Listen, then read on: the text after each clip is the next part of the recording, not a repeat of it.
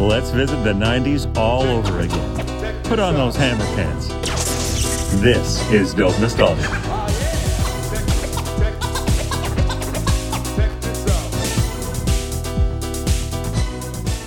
Welcome, everybody, to episode 126 of Dope Nostalgia. This is the second part of a two-parter on the boy band Together, who came out in the early 2000s. So it just bleeds over a little bit out of the 90s, and it fits on the show great. And on top of that, we did a great episode about them in part one with our friends from No More Late Fees podcast, Jackie and Danielle. And then I reached out to the guys, and Evan Farmer, who played Jerry O'Keefe, was happy to come on the show and tell us all about his experiences while he was doing Together. And he lets us know what he's been up to in the recent years as well. And he's such a nice guy. It was a really enjoyable chat, and I'm happy to share it with you now. Before we do that, here's a little bit of taste of some of the music from Together.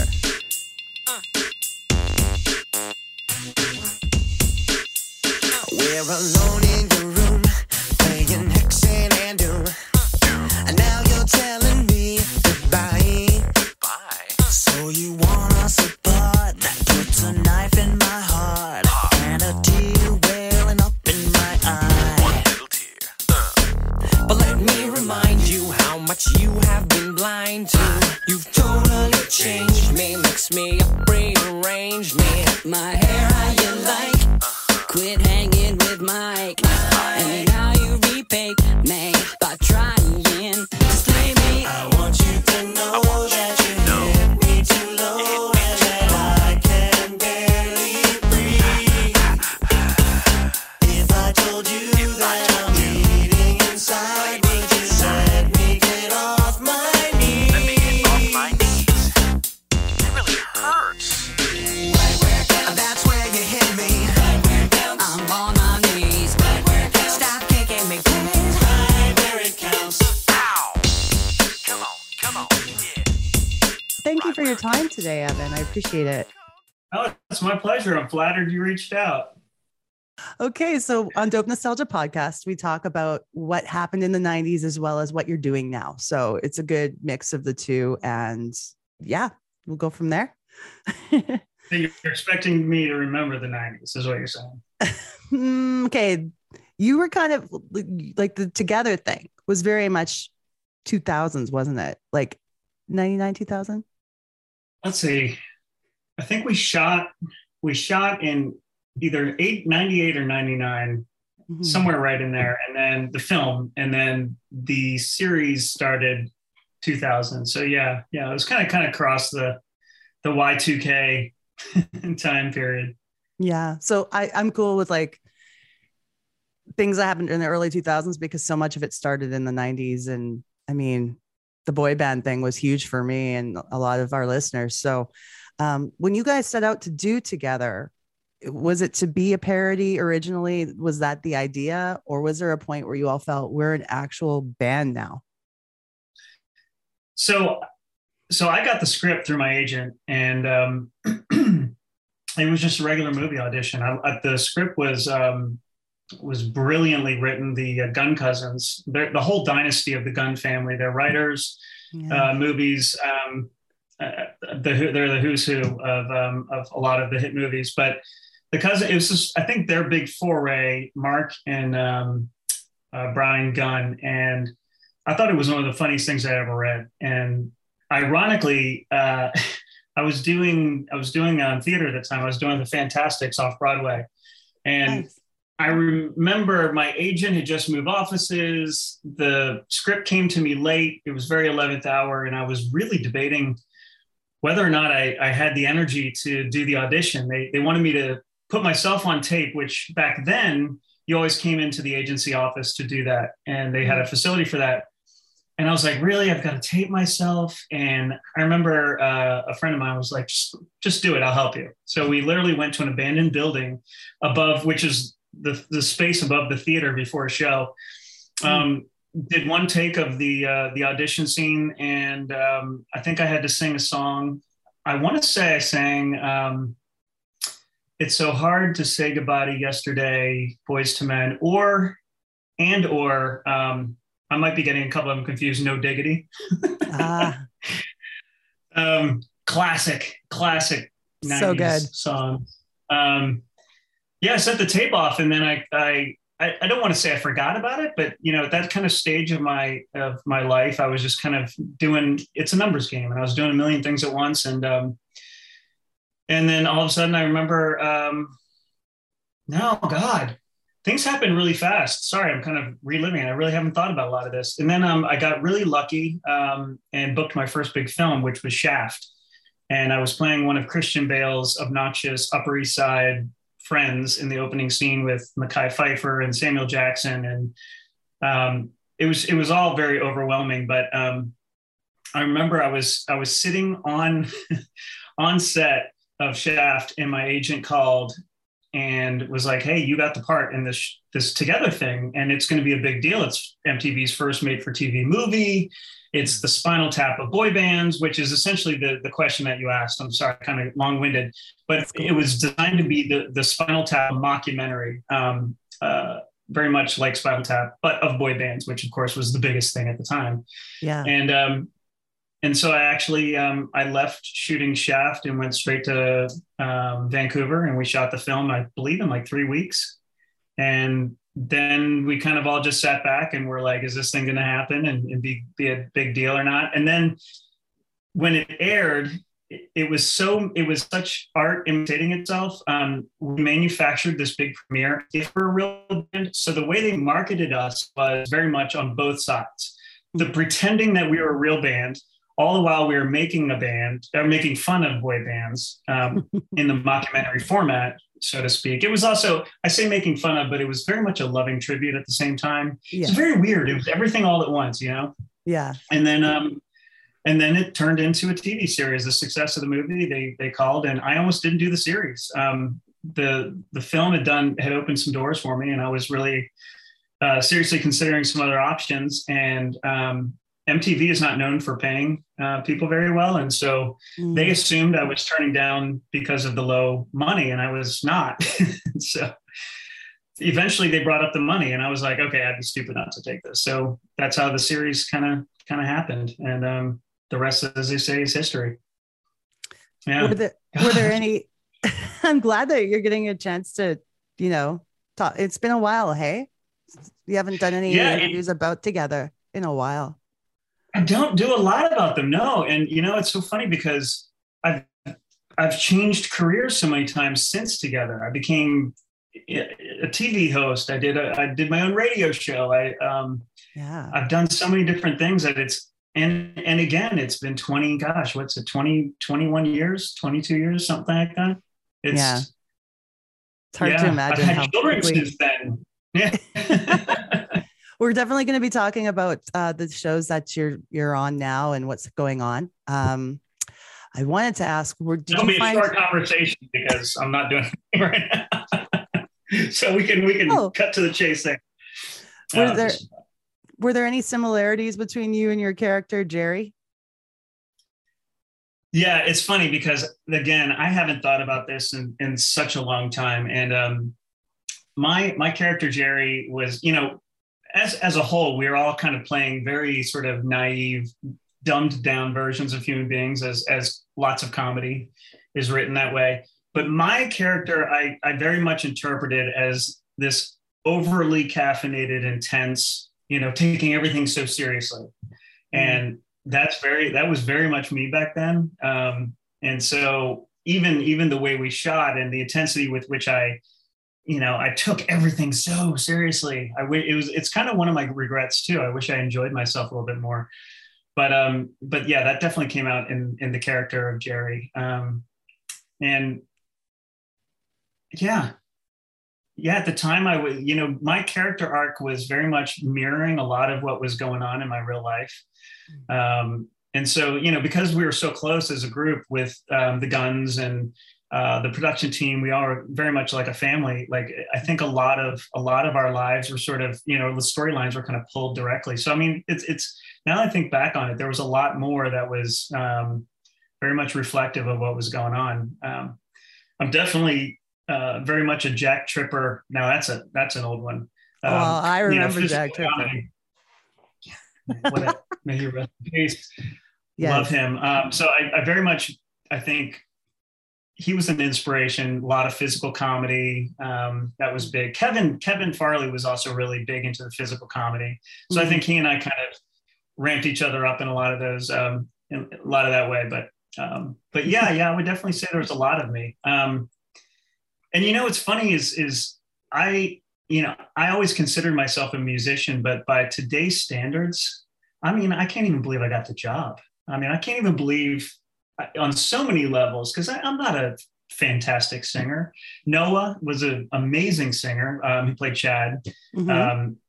Alex, gifted musician on so many levels. I mean, I can strum a guitar and I can, keep tune for the most part, but yeah, it was neat. And there was so much of that aspect of it where we were a manufactured group, though it was for a movie. It was very much the same way a lot of the boy bands at the time were sort of being manufactured. And you had your, this is gonna be hard to touch on without making somebody feel bad, but you had your Justin Timberlake's, who was like a vocal phenom, and then, you had other people who filled out different characters needed for the group dynamic, but maybe the vocal gymnastics wasn't their absolute forte. So, I think my character was modeled after maybe a Justin Timberlake, but I certainly was not the vocal phenom of the group. But it was fun. It was great. It was like I got to live out a fantasy, literally from bartending to 2 weeks later. My entire life was upended and my world changed, and playing arenas and doing weird, crazy stuff that you kind of only dream of doing. And then I got to go back to normal again, which is great too. What an experience to have had. Did you guys do all the filming in Canada, in Vancouver, or just the movie? We did all of it. In fact, I went and looked at a map of where we were. I was trying to figure out where our studio was. So I lived right off of Stanley Park, which is kind of where they put everybody who's doing film production in Vancouver. And then I remember we would have to drive, I think it was Burnaby or something like that, to the studio every morning at like 4 o'clock in the morning. But yeah, everything was shot there. We did our second music video there. The hardest part of breaking up is getting back your stuff. But then like on weekend, that's my favorite song of all the Together songs. It's brilliant. Is it? Yeah. I think I heard you put it on one of your games, which I have children, so I can't use the F word. They're in earshot, but where you played it on episode 40, I think, and nobody could figure it out. Yes. They went through all the boy bands. Yes. It was like NSYNC. And I was like, I'm so flattered. And then they're like, Backstreet. And then, I was like, well, no, that was us. Yeah. That was a fun one. The car, the video was the used car salesman theme, which was hilarious. Mm-hmm. Yeah, we were just all along, for the ride.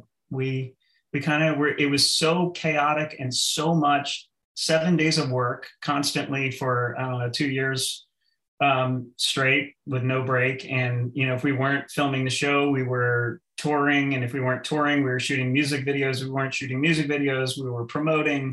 I think we were a little bit used up, but that's why I don't remember it. I mean, it was so much happened in such a tiny short period of time that so many things I'm just like, oh my God, there were episodes. I don't own any of the episodes. In fact, they didn't give them to us.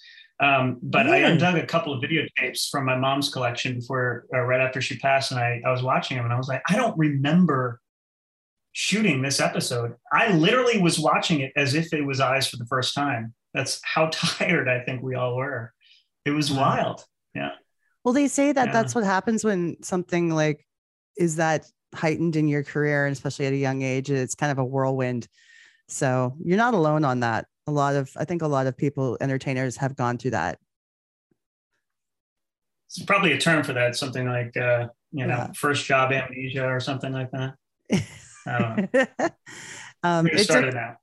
It took me forever to catch on to the QT's last name mashup of Mick and Knight. And I was like thinking about it a week ago. I'm like, Mick, is that supposed to be a play on McIntyre and Knight? Most likely. Yeah.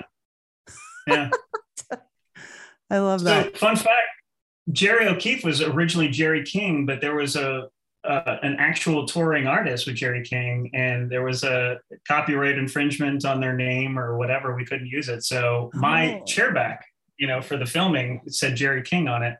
And then they had to change it. Yeah. To Jerry O'Keefe. It's kind of funny. And then I made them make me a new one, 'cause I was like, come on. And so I've got both in shadow boxes now somewhere. I know, actually they all burned. I had a house fire in 2005, but, it was not Jerry O'Keefe. And I don't know where O'Keefe came from. There's probably a lot of things that I probably didn't pick up on that the fans know that were built into the show. Because the Guns were really clever that way. They were really, really good at picking up minutiae and embedding things in there. So.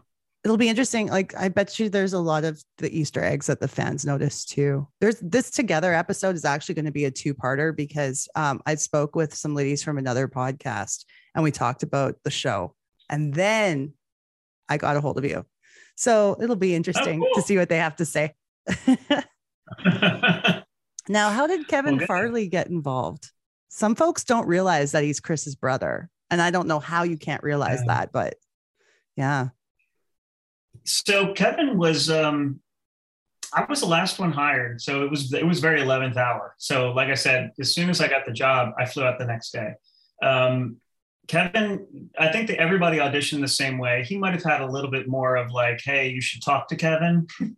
He wasn't a complete unknown. He had been in a lot of Chris's movies, and it's, tragically, Chris had passed away the year before we started filming. So a lot of that was really, really raw. And it was really difficult to watch, you know, him have to cope with something so tragic.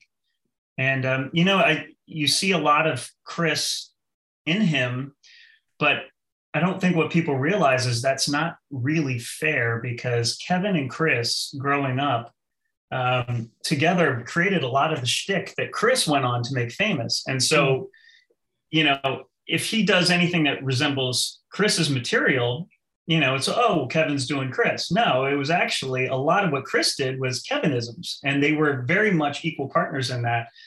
Chris just started his career much earlier, and you know, I'm not saying that Chris wasn't a genius. Of course he was, but so is Kevin. And it really came out. There was one episode that I do remember where Kevin had the opportunity to play his own twin brother, and so, you know, where he would play two characters, and they would shoot it, you know, one direction. He'd change clothes, reset up, and he'd literally have conversations with himself.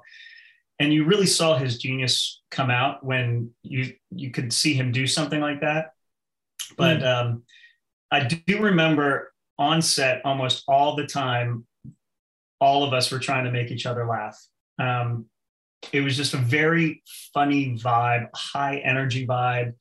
Kevin was always stirring up the kids, as I used to call it, because he was so much older than everybody else. Yeah. I mean, hell, I was 30 playing, you know, a 17-year-old. I don't even know what Jerry's birthday. It was on the, I'm looking around because I think there is a doll somewhere, and they have a fake birthday on there. And I don't remember how old they tried to make me. But yeah, it was weird. You know, I was 30 playing a child. And that also informed my experience when we were out touring, because a lot of, I mean, all the bands of that time were actually pretty close in age to Noah and Alex, who were in our band, and they were all really young. I mean, I had graduated college. I had, you know, been out in New York living my life for, you know, a good 5 years. And then this happened.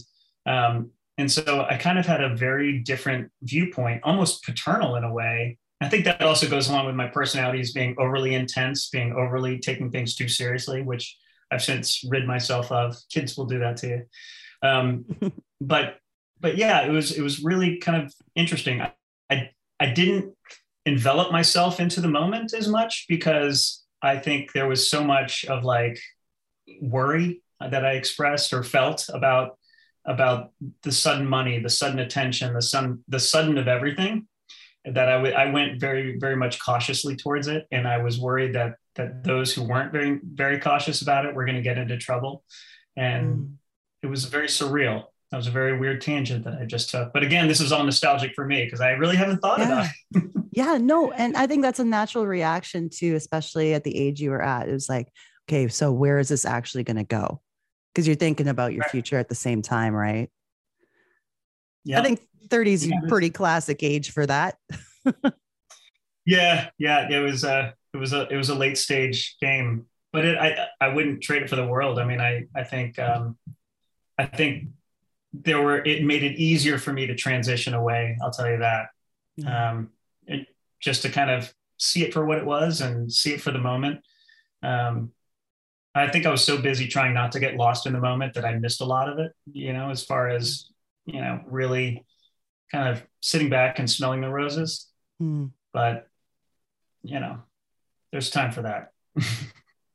We hope. That's the nice thing about later afterwards. You realize, you kind of take in every moment a little bit differently, right? 100%. Yeah. My life has been very much, if I started my intensity journey in my late 20s, it is just, I've been mellowing out ever since. So it's good. It's good that it all happened. It was fun. The Britney Spears tour now, how much of that do you remember? Where she did it again? I remember all of it, and it was actually played up. Our participation in our tour, I'll be the first to confess it right now, was far less than what I think it was marketed as. MTV, they're marketing geniuses. That's what our whole show was about, was a play on how you can market anything or anybody into reality. Mm. It's the Ricky story, or Ricky Martin. Yeah. Ricky Martin story. We're like, we're going to take this young kid and make him a star. And then they did, and you can do that with boy bands too. So when we toured with Britney, we were very much the side stage where people sat on bales of hay as they came way too early to a Britney Spears concert that wasn't going to start for another 2 hours. So we met Britney. We were backstage with Britney a couple of times, but for the most part, we were kind of like the circus sideshow act way before it started. But it was definitely an honor, because I tell you, she is one of the hardest working artists that I've met then or since. I've never met anybody who was that on top of her game at the time.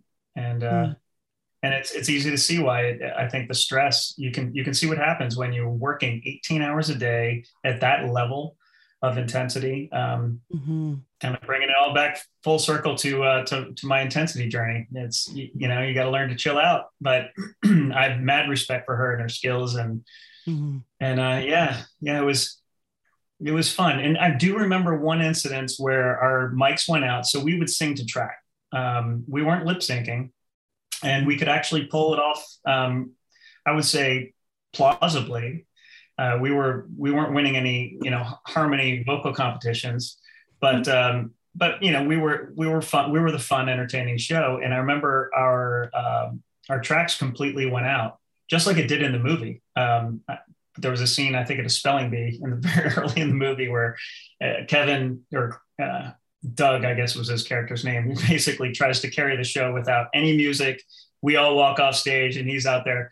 But the same thing happened for real on stage. Our tracks went out and we just kept going, and, the crowd loved it, and we just completely riffed and pulled it off somehow miraculously. And I think that was probably our crowning achievement of all time. But we had, the best concerts we did were the radio tours. I had no idea what a radio tour was until we were doing them. Mm. And I remember Jones Beach Amphitheater, it's gotta be like 20,000 people at this place. And we were headlining this radio tour, which meant that like Enrique Iglesias was going on before us and opening up. It was just very bizarre. Wow. To go from complete obscurity in a couple of months. I mean, really, we're talking super compressed time frame, to all of a sudden, we would start calculus with our backs turned to the audience. And as each one of us sang, we would turn around as our first time to, and my character was the first one to sing. And I remember I turned around and really saw the crowd staring up truly at the first time. Cause when you run out on stage, you're just like, get in position. Yeah. And, and they were all singing my words, and I almost couldn't function. I just tears.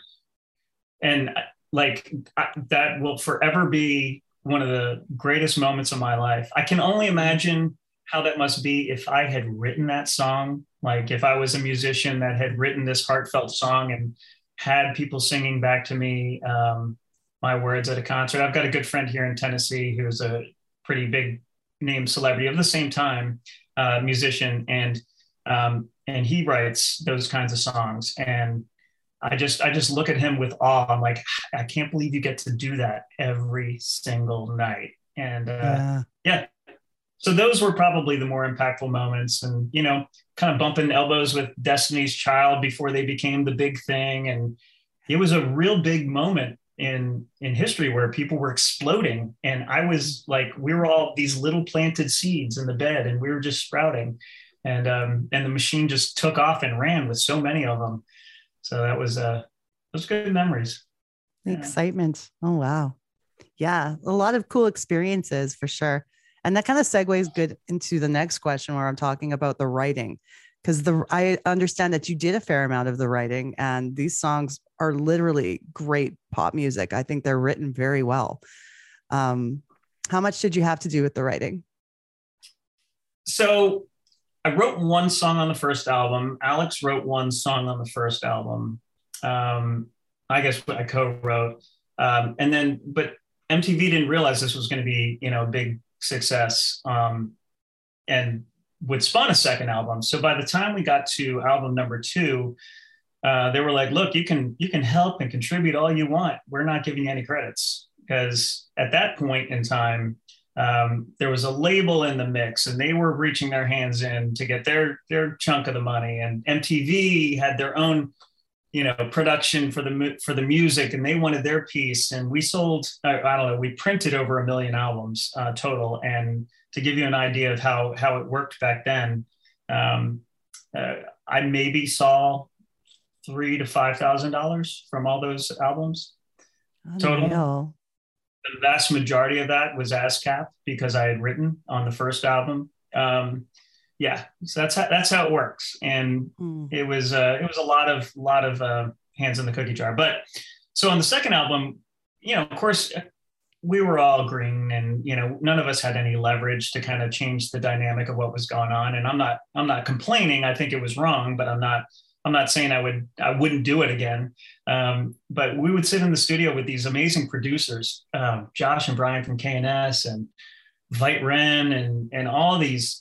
They were Britney's producers, NSYNC's producers, and we would a lot of the songs actually were cut, like Britney cuts or NSYNC cuts, that we would then have to make fun or turn around and make funny ones that didn't land on their finished albums. It was, if they, are going to do it now, they'll record like, sometimes 30, 40 more songs, and just the ones that didn't make it, we would turn around. There was one like "I Want to Know Your Name," which was a Britney song. We're like, how do we make this funny? And we just would sit around and just make ourselves giggle with rewriting the lyrics, should I let my package go, stuff like that. Kevin was great at that.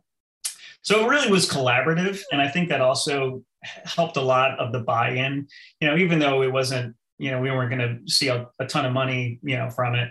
I think when we did do the series, we all felt a far bigger piece of ownership of each episode that we would do. Because, like the Monkeys, every episode would be based around one of the songs that we put on the album.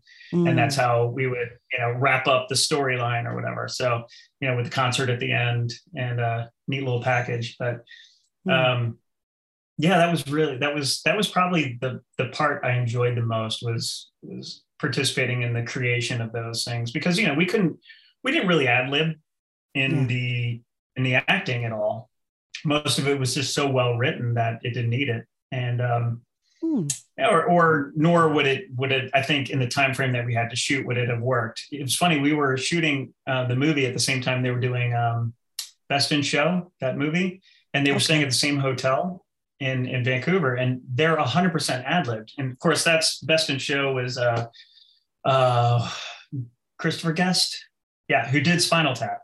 It was weird. Was it Christopher Guest? Gosh, I'm Well, I remember the title of the movie, but I don't remember much more about it. So they would literally go into these rehearsal rooms. Oh, you got to go watch Fred Lillard and oh my gosh, they were so great. Mm-hmm. But they would go into the rehearsal. We'd be in a rehearsal room in the hotel learning dance moves, and then we'd go out in the hall to kind of take a break, and we could hear them ad-libbing scenes to try to come up for the next day's shooting, and it was amazing. It was absolute. I mean, it was astounding to kind of be a fly on the wall for some of that. And but that's how Spinal Tap was created, right? So it was, here we were, the next iteration of it, across the room with, the guy who created Spinal Tap. Very, very surreal. Yeah. Very neat. I never really put the two together. I knew that Best in Show was there, but I never really put the Spinal Tap preview to that whole thing. Sorry, I'm rambling. No, you're good. But, and I'm glad you brought up the Monkeys too, because that was something I was thinking. Did you guys take anything from what they had already done, or think about even what they had already done while doing this show? I'd like to say yes, but I think Kevin and I were the only ones old enough to even remember what the Monkeys were, So good point. I'm sure the writers probably did a lot of that sort of background study of what works in this genre and how to do it. But no, I know that's actually a good excuse to go back and watch some Monkeys episodes but with a new appreciation for sure.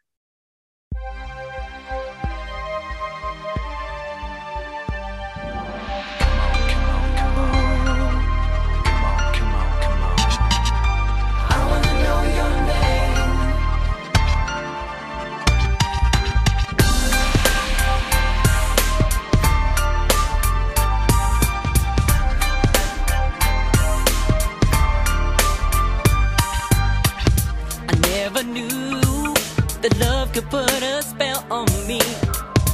Then you walked into the room. Yeah. Oh, what to do? Should I let my package show? Or should I try and play it cool? I've been pulling, I've been playing for so long. My heart's been waiting. Finally love someone like you.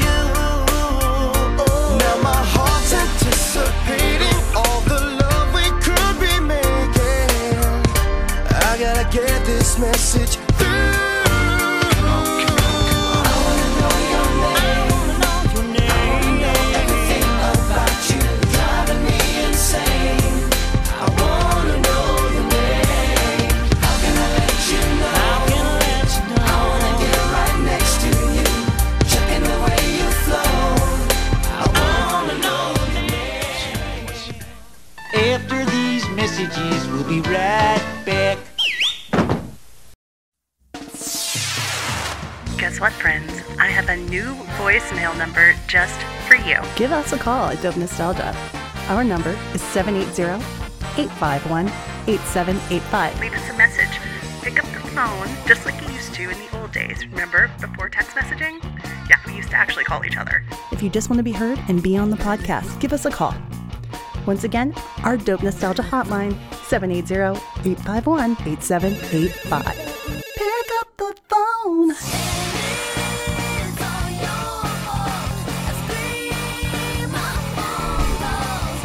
Remember, this number is Canadian, so long-distance charges may apply.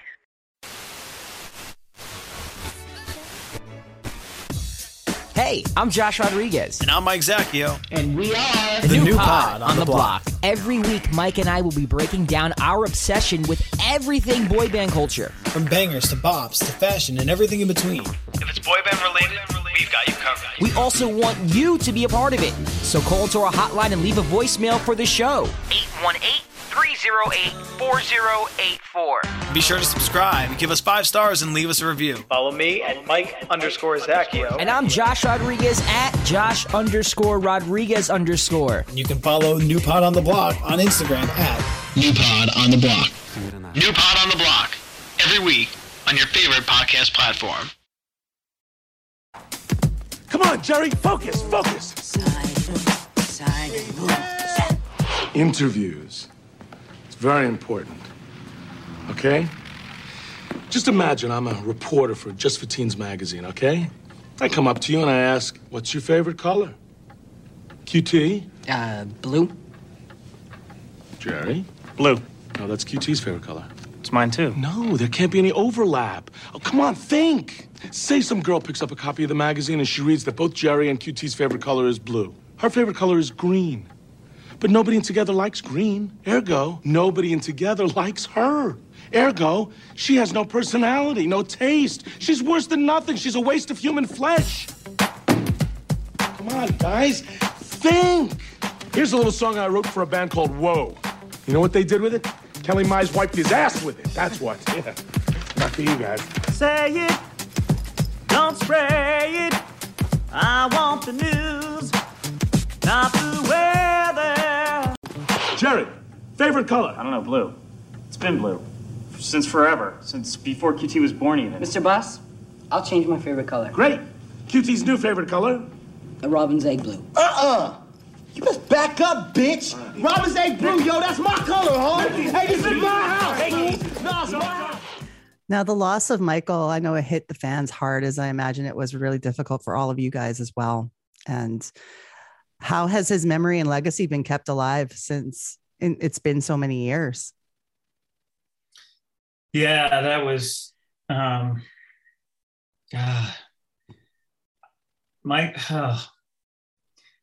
Michael was, he was one of the most incredible human beings. You know, there's a lot of, when people pass too soon, regardless of who they were, or what they represented in life, you know, they get a lot of, credit, you know, and I don't know really how to say this. Michael was everything that they said about him, and then a little bit more. Mm. He was truly a living angel, and he lived it every day. I feel so unbelievably blessed and lucky to have been in his atmosphere. He had survived and dealt with so much in his life, and I never saw him complain once.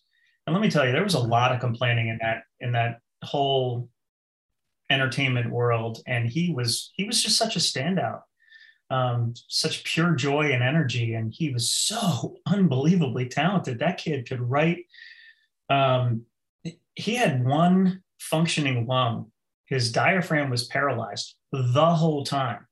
And he's kicking out songs and recording, keeping up with the rest of us. And it was always terrifying when we would go out on tour, because we were required, or they demanded, that we put on a full show.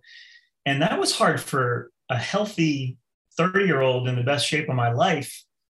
Not somebody who is, you know, been through what he had been through, with Hodgkin's lymphoma and the radiation and all that stuff. It was mind blowing that he did it. And took care of his family emotionally. I mean, he really was their support system, because they were suffering because he was suffering, if that makes sense. And yeah, he was the stand-up guy. He was taking care of everybody the whole time.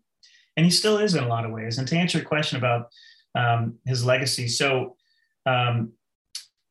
he has the Michael Cuccione Foundation, which raises money for children, basically in the same circumstances. He's profoundly affected so many other charities. In fact, the year before he passed, he was named Vancouver's Man of the Year. Quite an accolade, since he died right after his 16th birthday. For the first year or two, I would do a lot of charity type concerts, working with his mom, Gloria. Sadly, we've lost somewhat of touch. We usually reach out every 2 or 3 years, but you know, time will do that. But yeah, man, he was pretty special. He was probably the highlight of the whole Together experience. I bet. And yeah. Like, I'm sorry that you guys had to go through so much, but I think like he's just been so inspiring to so many, and I think that's it's important that all of us try to, you know, keep his legacy alive throughout So we'll be sharing some links to the foundation so people can get involved. Good, good. Yeah. Yeah. Yeah. That's great. Yeah. Lots to smile about. Yeah. That's the thing. Got to remember those good times and the things that put a smile on your face. Yeah. Now, who were you good? Did you guys actually watch any of the boy bands that were going on at the time? Obviously the big two, BSB and NSYNC, going back to like New Kids and everything. Did you guys have a favorite boy band? We got along famously with NSYNC. We did some, I'm trying to think if we toured with them or we just did promotion with them. For some reason, we got paired with them a lot and they got it. They 100% were down with Together. They thought it was the funniest thing. And yeah, we studied the boy bands, but we were also spending a lot of time with them. Backstreet Boys, we didn't really have a lot of interaction with, although I think they, they respected it. There were, a couple that saw us, I think, as a threat to some degree because they received the "we're making fun of you" angle and not the "we're tribute to you" angle. I think our storylines were undercutting in their minds, and maybe fairly so, all the hard work that they put into it, which is certainly not the way I saw our show. I mean, we were not saying, "Hey, look, anybody can do this." But I think there might've been a little bit of, rubbed the wrong way. I do remember in New Jersey, Kevin, jokingly, of course, on a radio show started a fight with the manager of 98 Degrees. That was really interesting. He was trying to challenge 98 Degrees in character to a cage fight, and saying that Michael could take all of them. Of course, 98 Degrees, all these guys were heavy weightlifters, bodybuilder types, and good-looking dudes. And so he was trying to get under the skin. I remember we got a nasty call from their manager while we were on air, which I thought was hilarious. But yeah, man, they were, I love the whole boy band genre. I wasn't a big fan of boy band music going into it. But seeing it from the inside, there's nothing you can take away from those guys. They work their tails off, talented. And it takes a lot to be in a room with four other dudes and not want to kill each other in that amount of pressure 24/7. And that's really what they're doing, is they're throwing you in a pressure cooker, and saying, "Hey, if you can deal with all this torture, we'll give you a little bit of money and you'll get to see the world." And, it works out if it can work out. I don't know the inside scoop as to how well that's worked out in other bands. I know we fared okay.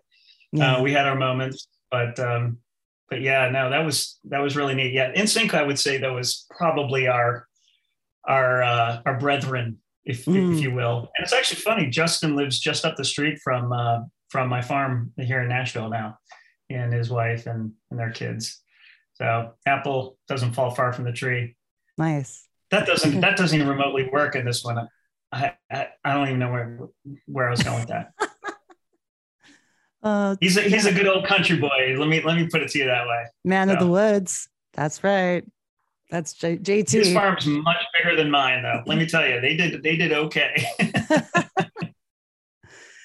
Now, segueing into what you did after the band, there was a time that you hosted TRL. Yeah, guest hosting. Yeah. Tell us about how that happened. That was actually a good story. So I was living in New York still, or I still had my place in New York, and we happened to be there. We had already done TRL. Carson had interviewed us a bunch of times, and I think, our videos were rotating on the show. And he was doing that Cancun trip that they do every year, or did every year, with TRL. And I think it's the time he met and fell deeply in love or lust or whatever it was with someone in Cancun. I don't remember. Tara Reid? Tara Reid. It was Tara Reid. Yeah. And he didn't get on the plane to come home. And so they were going to, and now TRL was live. And they were scrambling to find somebody to host the show. And I guess they had gone down their roster of in-house talent and couldn't find anybody. I happened to be literally, 10 blocks away, and my agent's like, "Hey, would you do this?"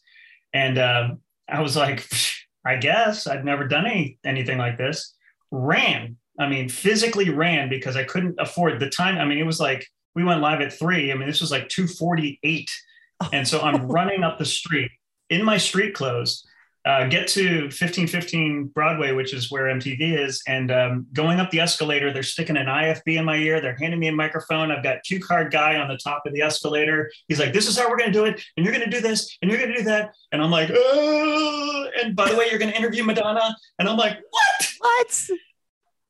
No way." It was so much at once that I was like, okay, I didn't have time to get nervous. So I literally was walking into the studio as they were counting the live clock in, and boom. And I literally grabbed the mic, turned around. And that was the first time I'd ever done anything hosting. And that was when I was like, this is what I want to do. It was the energy, the thinking on your feet, the constant engagement, the excitement. There was no sit and wait in your trailer for 30 minutes while they relight the setup and you come in and act for 5. It was what I was born to do. And so from that point on, I had to kind of fill my, and I did some more acting after that, but I was really kind of like, wow, if I can't get one of those jobs, I don't really want to do entertainment anymore. And so I had actually decided to quit acting. I just shot the last film I ever did was Austin Powers. And I told my agent, I'm like, "Hey, I'm out." And I literally even moved away from California, went back to New York, and I was kind of minding my own business. And then While You're Out, which was a show on TLC, home makeover show. One of the first, there was Bob Vila, which was a how-to show. Then there was Trading Spaces, which broke ground as being an entertainment home makeover show. Mm-hmm. And then the third one was ours, While You're Out. And they were looking for a replacement host. And all of a sudden I'm like, wait a minute, that thing I really love to do, and building, which is what I do. Went to school for architecture. I was never meant to be in this industry. I don't think. So anyway, I kind of put 2 and 2 together, and then kind of jumped ship and went into the world of hosting. So it's a weird transition to make, isn't it? From boy band to carpenter host. I love how you've taken the two things that you enjoy so much and put them together. I think that's the dream right there, with the carpentry. I think, wouldn't that be, you and John Knight should do a show together. That would be fun. Because now he's got Farmhouse Fixer. Yeah. That'd be cool if you guys pulled off a few episodes together or something like that. Well, I'll throw this out there. I'm willing to do an episode. I'm not sure I'm willing to do a full show anymore. I got a pretty cush job as dad right now, so I'm digging on that. But the entertainment world is not really super conducive when, you got to hustle. Mm-hmm. And there's a lot of plane time, away from home time that as soon as I had my second son, I realized I can't do it. And so I was actually doing, I was hosting a music show, basically VJ type show for country music television here in Nashville, 2010 to 2013. And then my second son was born in 2012, and they were flying me all over the place. And it was a lot of fun. I was interviewing lots of really interesting, neat people. So there's another kind of combination of things I love to do, but I just couldn't do it, be on an airplane away. So my contract was up in 2013, and I walked away, and I haven't looked back really. There's been a couple things where I've just dabbled, like guest star type stuff, but I'm not interested in the 18-hour days and, the got to be here, in Chicago tomorrow or whatever it was. So it's nice. I think all of this was a journey to find my true calling. Maybe that's what it was.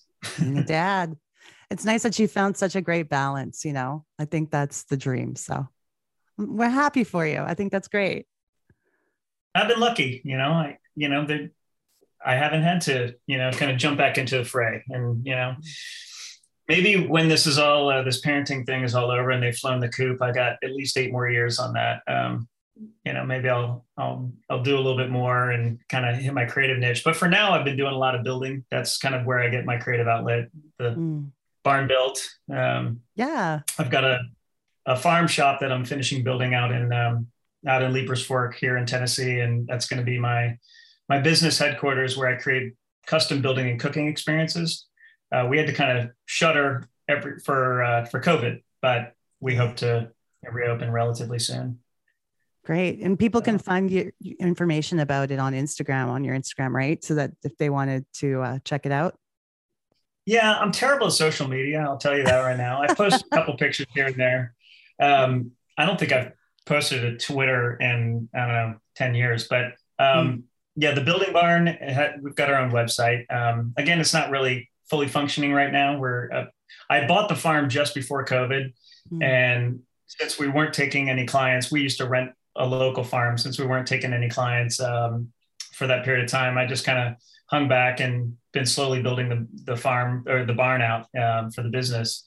But yeah, we'll see. Again, it's kind of like, you know, I'm the relaxed guy now. I'm not the super overly intense guy now. So I'm like, whatever, we'll see what happens. Are you still in touch with the guys from the group? Every once in a while, I see Kevin would come to Nashville. He was shooting a show here for a while, so I would see him every once in a while. Alex and I touch base quite a bit. I've tried to get a hold of Noah so many different times, but he's changed his number. I don't know. And the Guns occasionally, but not so much. There was the idea to do some form of reunion.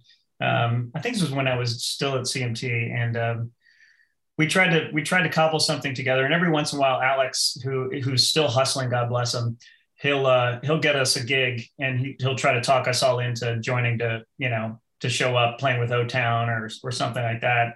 And yeah. I'm like, dude, I just can't. I don't have the energy for that anymore. And we'd have to rehearse and we'd have to do all that stuff. It just sounds so tiring. All that being said, I think if the right opportunity popped up and made it doable for us, but I can't hit the road. So, but yeah, no, you've just reminded me that there's a lot of people I need to reach out to. I need to reach out to Michael's mom again and the guys and just kind of say hi. I don't know. You might've had more luck getting a hold of them than I have. No. No. It's tough. Well, it's life. It's like that with anything. The people that you hung out with like 20 years ago are sometimes not, you know, they're off doing their own things. So it's just how it works out for everybody. And yeah, I get to watch them vicariously. What's that? Go ahead. Finish what you were saying. I'm sorry. Well, I just get that, you know, I enjoy seeing them. Like, you know, Alex still works pretty regularly. So I'll just be watching TV and, you know, with my kids, and all of a sudden there's Alex, and, you know, same thing with Kevin. I think Noah kind of, you know, is taking a break, doing his own thing, but, it's nice to see them continuing to do what they love. So talented that, you know, it'd be a waste if they didn't. No, that's the thing. And you're in a happy place, and I'm really hoping the same for the rest of the guys. Have you ever considered doing your own podcast? Because you can kind of just do it whenever you want. Not with folks like you who do it so well. It'd be great. It's a crowded space. And I don't feel like, yeah, that is true. I don't feel like I have a whole lot to say. That I haven't said. I wrote a book, which pretty much said just about everything that I felt like I needed to. It's funny. I wrote it. I wrote a book for my kids, which was never meant to be published. And it was just basically, you know, I watched that movie where the dad finds out he's terminal and his son isn't even born yet. Really sad movie. I think Tom Hanks was in it. I can't remember, but it really messed me up. And so he had left these notes for his kid. Right. And, you know, like, don't shave like this, shave like this. And it was really kind of cute, touching. It might've been, you know, very Hallmarky in some ways, but, so I just, you know, I got this right after my first son was born. I was like, I gotta write everything down. You know, I don't know. I just wasn't necessarily, I had this sense of doom, but I was just like, I gotta do it. And then I was kind of piecing it together and talking to, a friend of mine who's a literary agent, and they're like, hey, yeah, let me take a look at that. It could be really interesting. And originally I was like, I don't know how I feel about that. And then they're like, this would be actually pretty useful, because a lot of it was about how to hustle, as it turns out. It's the art of the hustle, basically, of how to get the job. Because I realized with very little talent, I managed to work in a lot of different careers that are very tough to break into. And so my gift, or my talent, is breaking in. I broke into movies. I broke in, and I'm not an actor. I mean, I never was the, I remember when I got to New York, going to auditions alongside of, oh my God, the who's who became, I'm trying to think, Primal Fear. Who was the, Ed Norton. Okay. Ed Norton and Primal Fear. So he and I very much were typed very similarly. So we would read for the same parts. And I would just sit there and I'm like, why am I here? This guy, you could just look at him in the waiting room and be like, this guy's an actor. This guy knows what the hell he's doing. He knows what's up. And I just felt like I was some kind of imposter. But anyway, I digress. Not a great singer, but ended up doing a whole bunch of music stuff. Not a, I sound like Kermit the Frog. You can listen to my voice here and, tell that, but somehow I ended up doing a radio show, So I was like, well, if I was fighting all these, challenges where I had to jump the hurdle of talent and still get in, what was I doing right? And I guess that's what my book was about. It's called Breaking In. And so in it, I kind of follow the trajectory of my career and just the things that I've learned along the way. I cite a lot of books. I'm a heavy reader. I love reading. But anyway, I really, this is the longest winded answer to, have you ever thought about doing a podcast in the world? I love it. But no, I've said that just about everything I need to say at this point, more than anybody really should listen to. Well, I think you've done great at all the things that we've seen you in, and I'm really impressed with your talents. So don't cut yourself short. You've done a great job. I'm not complaining. I had fun, and every once in a while I'll make myself laugh, and that's all. That's all that matters. If I can pull that off from time to time, I can make my kids laugh. So I'm like, wow, I'm doing something right. Exactly, and that's what matters the most is friends, family, things like that. So I thank you so much for taking the time to talk to me today, because it was really exciting to have you on the show. And thanks for listening to the show. I'm honored. No, you do a great job. When was I listening to the NWA and Brad Frischetti's interview? That was solid. We toured with LFO, but we did a show, and I want to say that was one of the most. We were playing a high school. Mm-hmm. It was very early, and I just remember those guys made such a huge impact. I mean, they were 100% legit. They were not buying into their own hype. They were just so excited for the opportunity to do what they love to do, and it was so infectious that I was just like, I get it. I totally get it. And it's just a real tragedy that they lost Rich and Evan, but they're being well represented, and their honor and memory is being well represented as well by Frischetti. So anyway, great work, and keep doing what you're doing. I hope you continue to get great guests like that. I know you will. Well, thank you, Evan. And thanks for being a great guest. And maybe we'll talk again sometime. That'd be awesome. Hey, anytime. I'm here in my wife's office, as you can see. Sweet. I like the setup. It looks great. She's a photographer. Yeah. She's really, really, now she's talented. So I get to live vicariously through that ability. So she can do things I never dreamed of, but I'm a lucky guy. That's wonderful. And I wish you and your family all the best right now. And I'll give you a tag on social media. I know you might not see it, but when this comes out, I'll tag you and everything, and we'll go from there. I appreciate it. Thank you. All right, Evan. Have a good one. You too. Take care. Bye. Bye.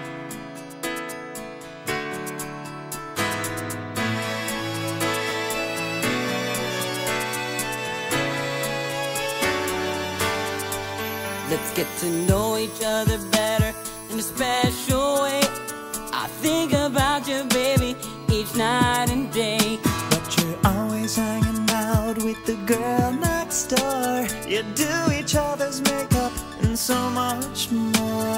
Friday.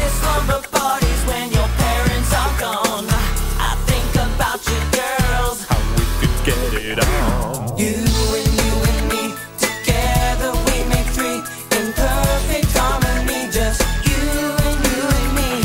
You and you and me, together we make three. Hey kids, put down that Tamagotchi and listen for a second. You know, you can follow us on Twitter at NostalgiaDope, Instagram at Dope_Nostalgia. Visit our website at www.dopenostalgia.com or pick up the phone and call us at 780-851-8785. This podcast is licensed by SOCAN because we believe that artists should be paid for their work.